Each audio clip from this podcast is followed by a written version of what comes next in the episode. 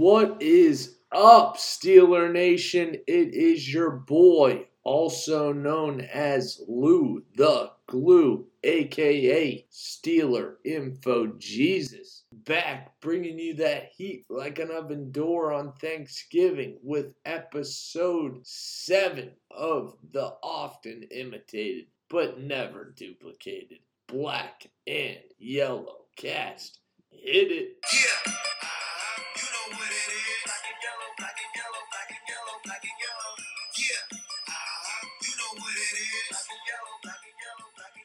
Can't forget that Wiz Khalifa black and yellow intro. So it is a nice time to be a Steeler fan, eh? Found out we are 4 and 0 for the first time in my lifetime, which is astonishing. Lots of really good teams in my life, but this is the first time since 1979 that we are 4 and 0 the Pirates were winning their last World Series in October of 1979, the last time the Steelers were 4 0. And My Sharona and Black Michael Jackson's Don't Stop Till You Get Enough were the number one songs. And yes, the Steelers went on to win the Super Bowl that year versus the LA Rams. So everywhere you turn, there's a stat that says the Steelers are a damn walk for that seventh Lombardi. Really, no reason at this point to even play the games at all, in my extremely biased, I mean, unbiased opinion. This week's episode will be a recap of that super dicey Eagles win that kept us undefeated, and a preview of the first divisional game of the year versus the mistake on the Lake Brownies this Sunday. It should be the Steelers' best test of the year so far, with the Browns having as many combined wins as the Steelers' previous four opponents combined. And with just the usual Browns knowing the Steelers well as a division rival. The Browns are 3 and 1 and the previous four Steeler opponents were a combined 3 15 and 1. So we definitely can't be dicking around until the mid fourth quarter to put this team away. I hate to say it, but the Browns aren't a complete dumpster fire this year. Also, it will be the first time the Steelers will see that piece of shit Myles Garrett since that bitch ass swung a helmet at Mason Rudolph last year. So I definitely am expecting a heated game with lots of extracurricular activities in the trenches. There's just no way Maurkice Pouncey doesn't give this dude a couple business blows right in the rib cage. And if Myles Garrett were to try to pull some shit on Big Ben like he did with Mason Rudolph, there's no way this dude is leaving Heinz Field. The entire Steelers roster will be all over this motherfucker. It might be career over. You don't take your helmet off and swing it. You just don't do that. Hey, Myles, you ain't ready this weekend, all right? You better wear a couple extra pads around the ribs.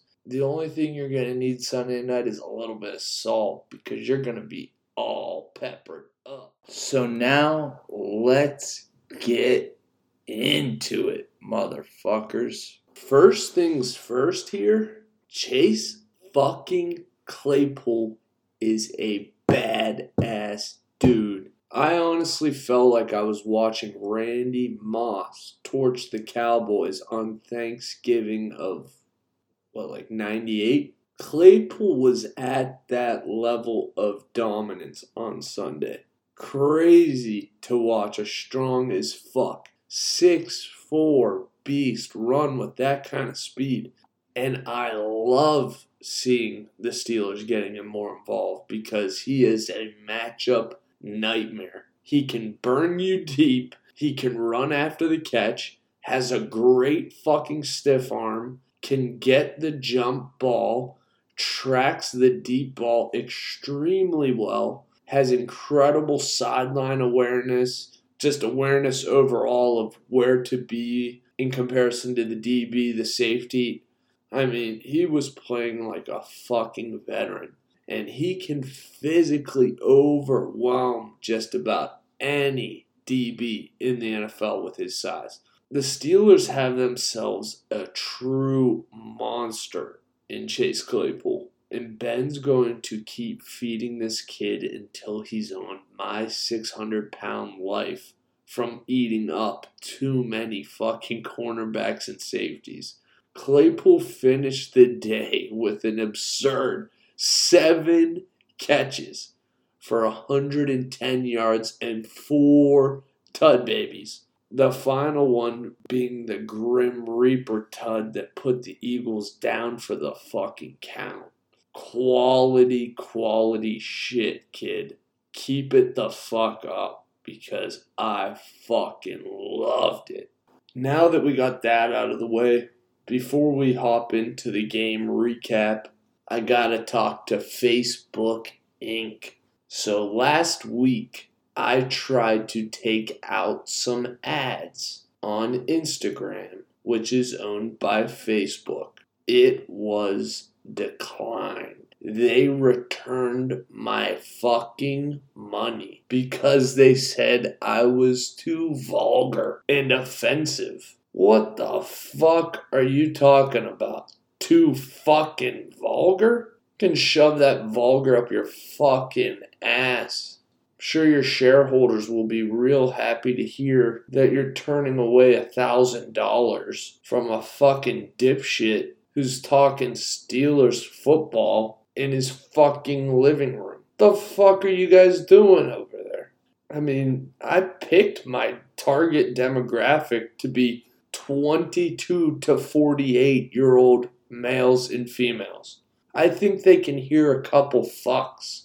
Well, here's one. Go fuck yourself, you little Silicon Valley nerd. This is a podcast that is just fun.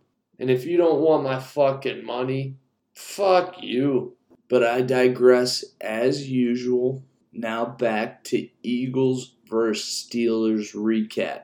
First, we're going to get into the Steelers offense versus the Eagles defense. Overall, the Steelers offense on Sunday was straight money in the bank.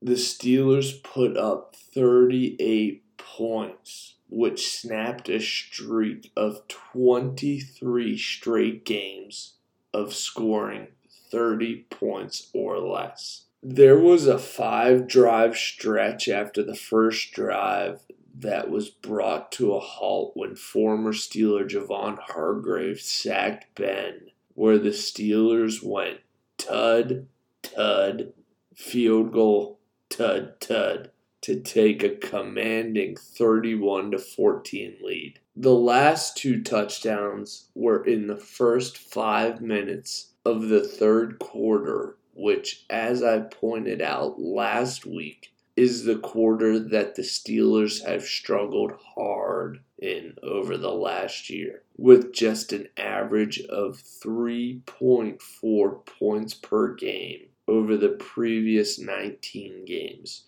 So those two tuds were really nice to see coming out of the half. Big Ben was money as fuck as usual going 27 of 34 for 239 yards and three touchdowns. His 79.5 completion percentage was the highest in the NFL this week. And he wasn't just padding completions with dump offs and easy throws. The gunslinger was primed up just tossing dimes all over the field, whether it be into tight coverage or over the shoulder on the sideline where only the Steelers guy could get the ball. Ben has been absolute money so far this year. And this was his best game by far. Glad to see he is back to 100% and showing absolutely no signs of slowing down. As for the Steelers' run game, it was pretty solid when you include the end around to wide receivers, which were a big part of the Steelers' game plan on Sunday and accounted for 50% of the Steelers' total 138 rushing yards. And they did it on just five carries. Between Claypool's rushing touchdown to start the scoring, to special teamer Ray Ray McCloud, who had just two carries for 63 yards, including a 58 yard sprint to set up the fourth touchdown of the game after being thrust into action following Diontae Johnson's injury. The running backs were a little suspect, though. Conner, Snell, and McFarland combined for 25 carries for just 69 yards. That comes out to just 2.76 yards per carry, which is horrific. And Conner had one 25 yard run. So when you take that away, it comes out to just 44 yards on 24 carries, which is 1.83 yards per carry. The running game definitely needs to figure things out, even though things look okay on paper, with us being the eighth best rush offense in the NFL. Losing all pro guard David DeCastro early in this game and for at least the next few weeks isn't going to help. But the Steelers got to improve in this department if we plan on going all the way because a good run game is the antidote versus good quarterbacks because it eats clock and gives opposing teams less time to get into a groove and put up points. I think we'll be okay though Still want to see more Snell and Tony Mack rather than Conner, but Conner seems to be the Steelers' guy. Hopefully, he can pick it up a little bit more or get injured. Just kidding. The offensive line, like I said, lost their big dog in three time All Pro David DeCastro, which is going to hurt. But still, the unit only gave up one sack the entire game on the very first drive.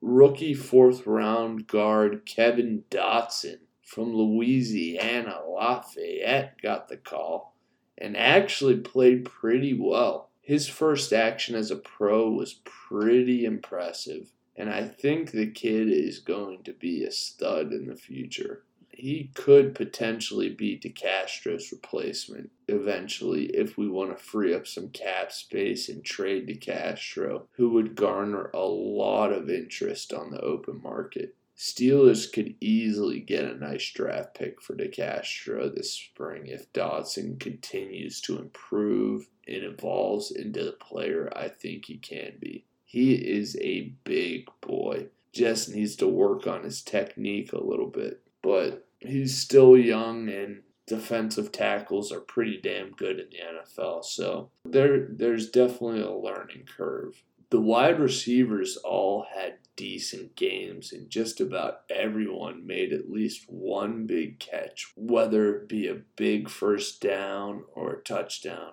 Six receivers had at least three catches, which is again awesome to see that Ben is getting everybody involved tough to stop a pass game with weapons all over. Eric Ebron had five catches, but also had a brutal, brutal fumble that could have really cost the Steelers the game if not for the defense stepping up. The fumble gave the Eagles the ball on the Steelers' half of the field, down two with just six minutes left. And then on the very next drive, one play before Claypool put the Steelers ahead 38 to 29 had an almost identical fumble that was very luckily called an incomplete pass, even though it was super close and on replay looked almost identical to the one that he had just minutes prior. His reaction after the second one was that he thought he blew the game but the Steelers caught a break this time around.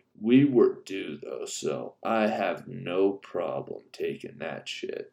The Steelers were a solid 11 for 15 on third down and a perfect 3 for 3 in the red zone, which is great to see after having a league worst 35% scoring percentage last year with our carousel of CFL quality quarterbacks under center. This year already, we're scoring touchdowns in the red zone almost 100% more than last year, which is a big reason why we are currently 4 0 gotta get those touchdowns when you're in the red zone. Field goals just are not gonna cut it when you're playing in the NFL, which is a game of inches. When you look around the NFL, most of the games are real close. One touchdown here, a field goal there,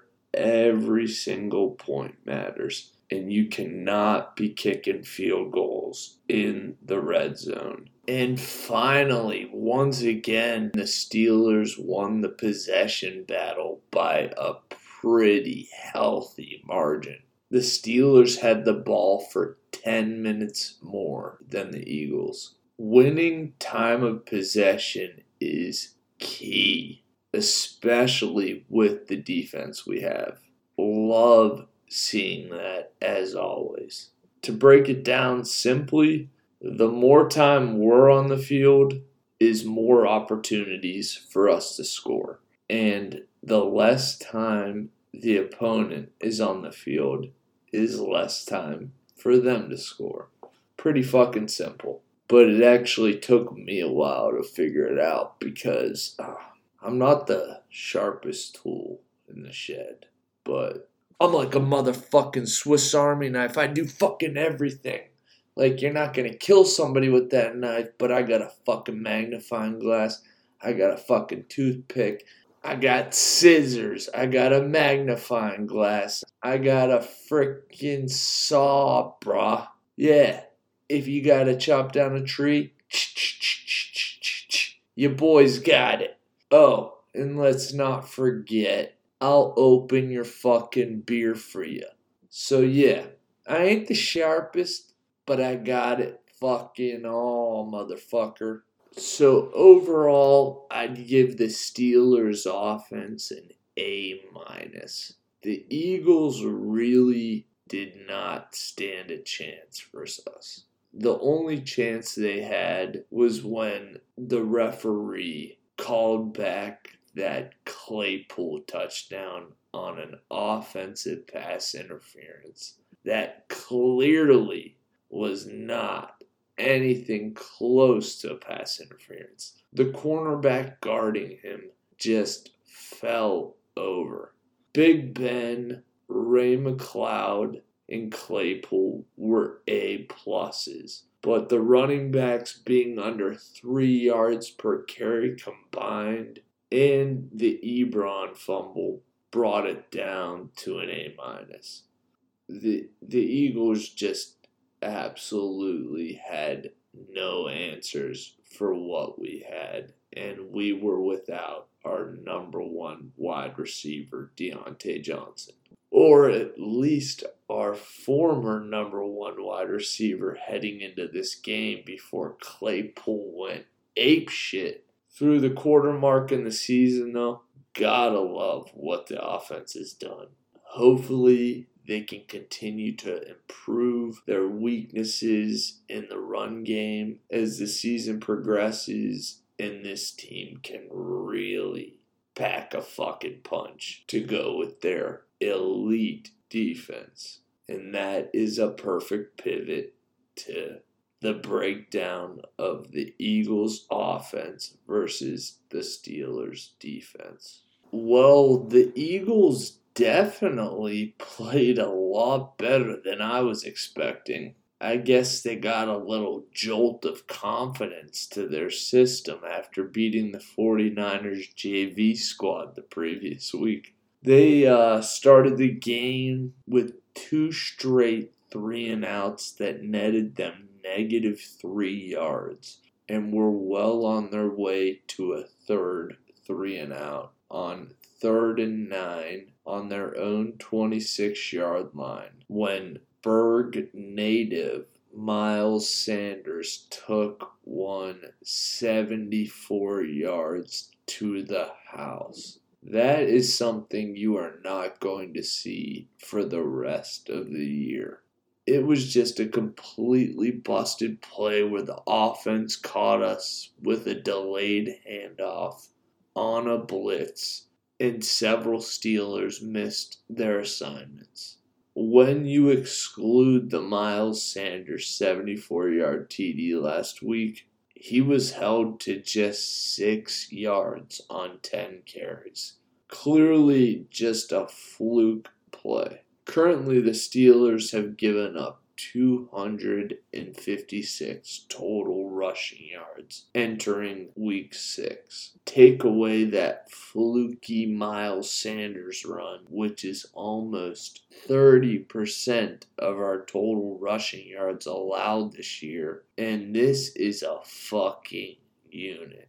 At the time of that run, the Steelers through three games had given up just a 156 rushing yards. So that play was 47% of the total rushing yards the Steelers gave up to that point. I guarantee we will not see another run that long again all year. So, like I alluded to earlier, other than the 74 yard rush touchdown by Miles Sanders, the Steelers held the Eagles to 15 rushes for 20 yards. Hello, hello, hello. Now that's a fucking run defense. One bad play, eh, I'll let it slide. Averaging 1.3 yards per carry on 15 carries. This is not a fucking team you want to run against. Miles Sanders, soak that shit up because shit like that just isn't gonna fucking happen this year. So, congratulations, kid. That might be the highlight of your fucking career. And now on to the Eagles passing game. It actually wasn't that bad. Carson Wentz had the best game of the season by far, which isn't saying much because he is truly an average quarterback. He went 20 of 35 for 258 yards, two touchdowns, and two interceptions. The one coming on the very last drive of the game when the game was already over. But he, he did pretty well. He he was he was making throws and this special teamer that was cut three times this year, once by the Eagles themselves, freaking torched us. Travis Fulgham straight up having the game of his life with 10 receptions for 152 yards and one touchdown. This dude was everywhere all game long. And nobody in our secondary could stop this dude. He was just straight torching our secondary. So that is a little bit worrisome. He was burning guys like Steve Nelson, Mike Hilton. I mean, that is inexcusable.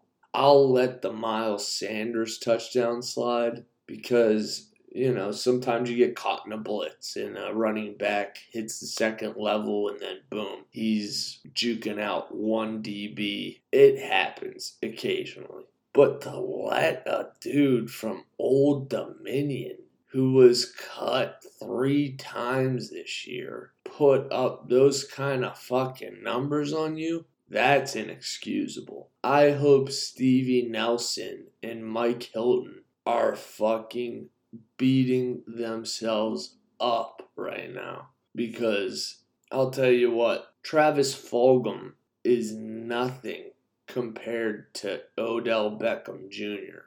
and Jarvis Landry. But Carson Wentz rallied after the Steelers took a 31 to 14 lead, got the team back within 2 points after a really really really bad offensive pass interference call on Chase Claypool brought back a touchdown. Carson Wentz had an opportunity to take his team down the field and set them up for a game winning field goal. He got them to the 39 yard line, and Doug Pederson ignorantly decided to bring out the kicker at Heinz Field for a 57 yarder, where kickers just do not hit long field goals. The longest field goal ever at Heinz Field is 53 yards and it's only happened twice. I think there's only like 10 field goals of 50 yards or longer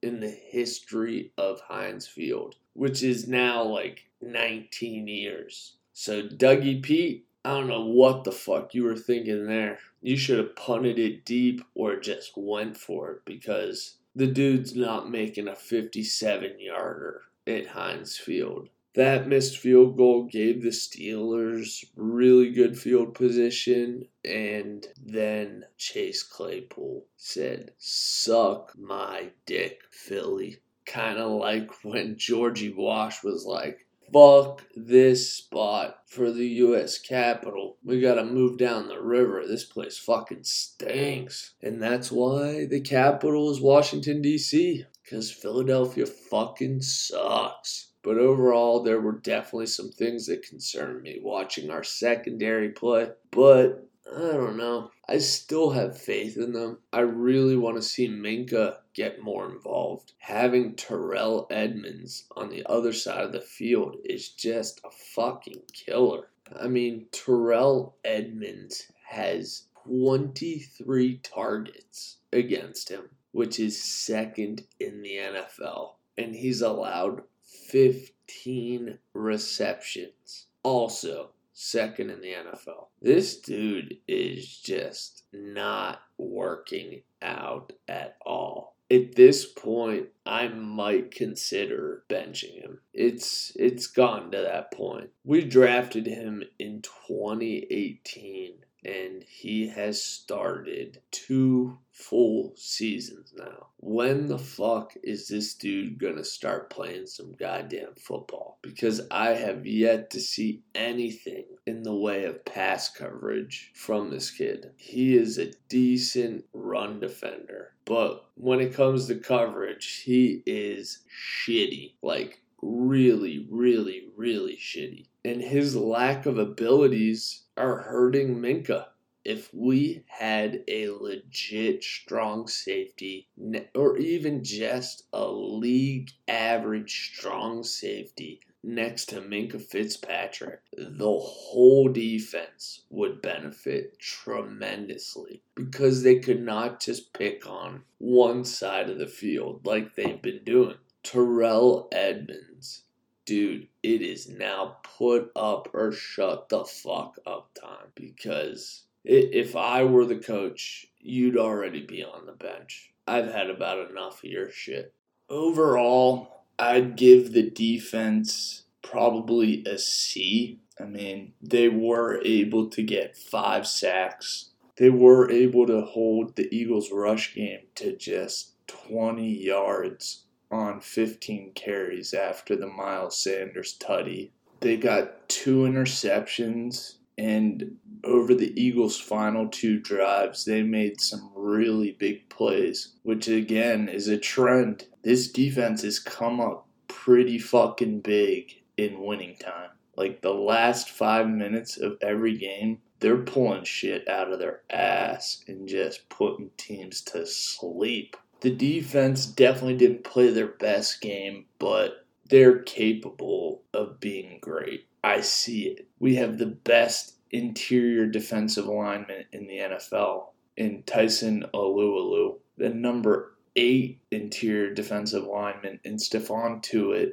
the number 11 interior defensive lineman in Cameron Heyward, the number one edge defender in TJ Watt. All of our secondary rates pretty damn fucking good. This team is better than it played on Sunday. So hopefully they got that shitty little game out of their system and come out hot this Sunday versus the Browns. So now for the Steelers versus the mistake on the Lake Browns preview. First, we're going to start with the Steelers defense versus the Browns offense. The Browns have the 13th ranked offense. They have the 29th ranked pass offense with some really solid weapons on the outside when healthy, but currently they aren't. Odell Beckham is feeling under the weather currently, was sent home from practice Thursday as a COVID precaution. Jarvis Landry hasn't practiced at all with an injury to his hips and ribs. And Baker Mayfield has a rib injury. Woo! Odell Beckham has a chance to play because so far his tests have all been negative for COVID 19, but I don't see Jarvis Landry playing it's looking like the Browns wide receiver corps is going to be at like 50%. Also, Baker Mayfield's rib injury is going to be a major factor in the game. I've had bruised ribs before, and brushing your teeth fucking hurts when you have bruised ribs. Following through on a 40 yard touchdown pass with TJ Watt to it, Alualu crashing in on you is going to be brutal. When asked about playing through his rib injury, Baker said, Mama didn't raise no wuss. But that's a lot easier to say with a mic in your face instead of Cam fucking Heyward. I'm expecting some turnovers from Baker for sure.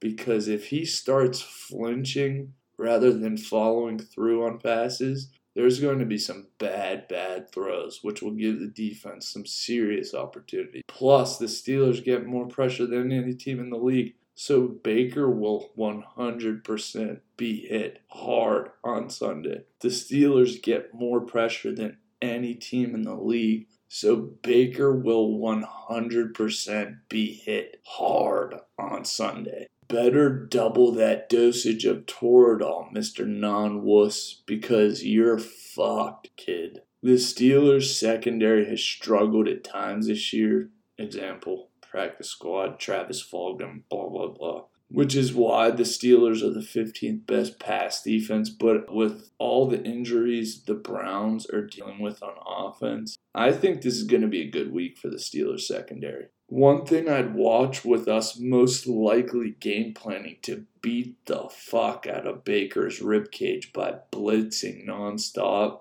is the Browns will likely want to get the ball out of Baker's hands very quick by running screen. That's what I think could hurt us this week. Overall, though, with the Steelers having the best defensive line in the NFL, the Steelers' pressure on Baker is going to be the key to this overall Steelers defense versus Browns offense matchup. If we get to Baker and rattle him early, this is a win. Plus, the Browns haven't won at Heinz Field since 2003. The iPod just got released the last time the Browns won here. I give advantage Steelers.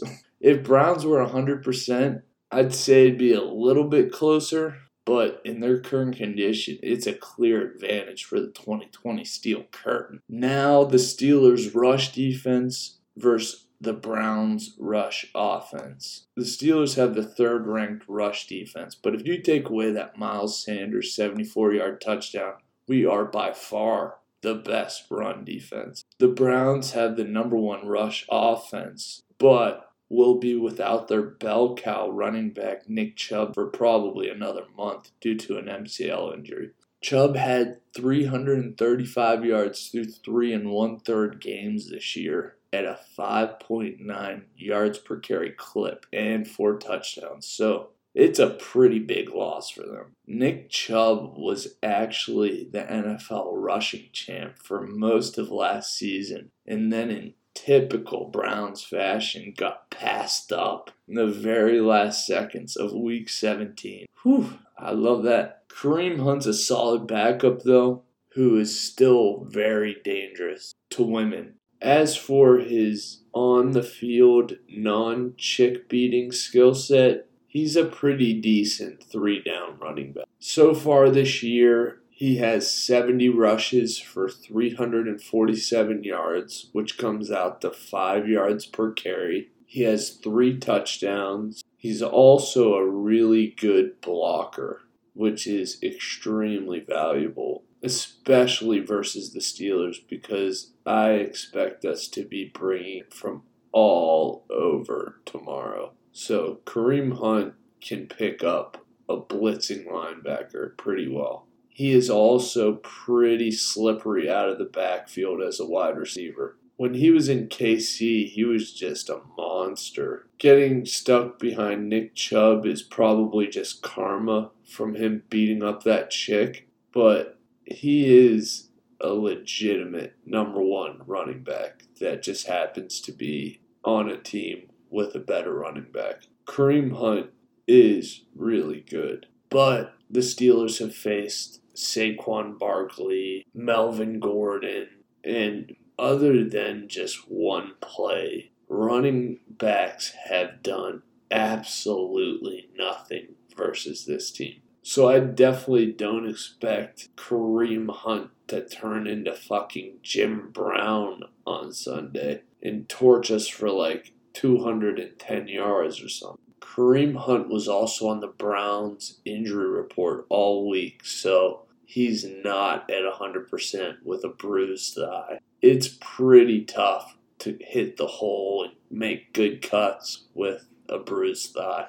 Overall, I think the Steelers have the edge on both offense and defense. An injured Baker Mayfield is not going to get it done against the Steelers front seven. The dude is going to be in so much pain the moment one of our guys gets their hands on him. From that point on, Baker's just going to be thinking, I do not want to get fucking hit again. He's not going to be thinking about, oh, okay, Beckham is going out, and then his mind is going to be on rib cage. Fucking hurts. Bad. I expect flinch galore. And my prediction for the game is Steelers 33, Browns 20. Currently, Vegas has the Steelers as three and a half point favorites, which I think is just ridiculous. I would take that all day long. I also love the Steelers to just win the game straight up, aka money line, where you have to put up $180 to win 100. I think the Steelers are going to beat the Browns tomorrow. Yeah, I'm totally biased, but the Browns have some significant injuries all over the field. First, you got Nick Chubb out of the game, Baker Mayfield, injured ribs. Their starting strong safety, Karl Joseph, is out with a hamstring. Jarvis Landry is questionable as fuck with an injury to his hips and ribs. Sheldon Richardson is not at 100%. Their starting left guard, Wyatt Teller's out. Olivier Vernon has a groin injury and was limited all week. Larry Ogunjobi, their D tackle, was limited all week too. And also their linebacker Jacob Phillips out with a knee. This is a team that is missing some significant players this week. And if they're not missing, they're not at 100%. The Steelers do indeed have some injuries of their own with Diontae Johnson and David DeCastro, but with the depth the Steelers have at wide receiver, I do not see us missing Diontae that much. And I do think Dotson is up for the challenge this week after getting a little playing time last week. He should be better. So I don't know about you guys, but I am fucking pumped up for this one. I always love AFC North matchups. It is the best division in football. And with the Myles Garrett factor on top of it, these teams are really going to be going after each other tomorrow. Plus, the Browns are actually in contention for the first time in a long time. It is going to be a really, really good game. I expect the Steelers to come out on top, but it is going to be a fucking awesome game to watch. Plus, all of Cleveland has their hopes up. So it's going to be a little extra fun to just rip their hearts out after getting their hopes up through five games. So that wraps up episode 7 of the Black and Yellow cast. I apologize for it being a little late this week, but the weather was fucking awesome. And I'm a golfer, so I'd much rather be out on the golf course than making a podcast. Hate to break it to you guys, love doing this, but when it comes down to it, I'm going to be out on the golf course rather than inside. As always, people, I hope you enjoyed it. Thank you for listening. If it's too fucking vulgar, I do apologize to you, not Facebook. Fuck you, Facebook. But before I go, I'm going to leave you with a couple bets that I think are absolute locks this week. First, we got Kareem Hunt under 64 and a half rushing yards. I would say that is all but a lock. I definitely also house Steelers money line. Yeah, you got to put up 180 to win 100, but I think it's an absolute lock. Yeah, you could roll the dice and hope the Steelers win by more than a field goal, but I'd rather just bank on the Steelers winning and pay a little extra because the only way I see the Browns beating the Steelers tomorrow is if the Steelers just turn the ball over like three or four times. I really like the Steelers in this game. And the one non Steeler related bet that I'm taking this week is the San Francisco 49ers as three point underdogs at home against the LA Rams. San Fran had a really bad week last week against the Dolphins, but they're healthy now, and I always love a home underdog. So that's a pretty solid bet. You can also bet Chase Claypool to score a touchdown anytime for 100 to win 100. Eric Ebron to score a touchdown anytime for 100 to win 190. Another one I like is Chase Claypool to score and the Steelers to win for 100 to win 125 bucks. So hopefully you guys can win some money, but as always people, thank you for tuning in and remember people, keep your Fioris and your Primantis hot and your Yuenglings ice cold. Peace. I'll see you next week, Steeler Nation.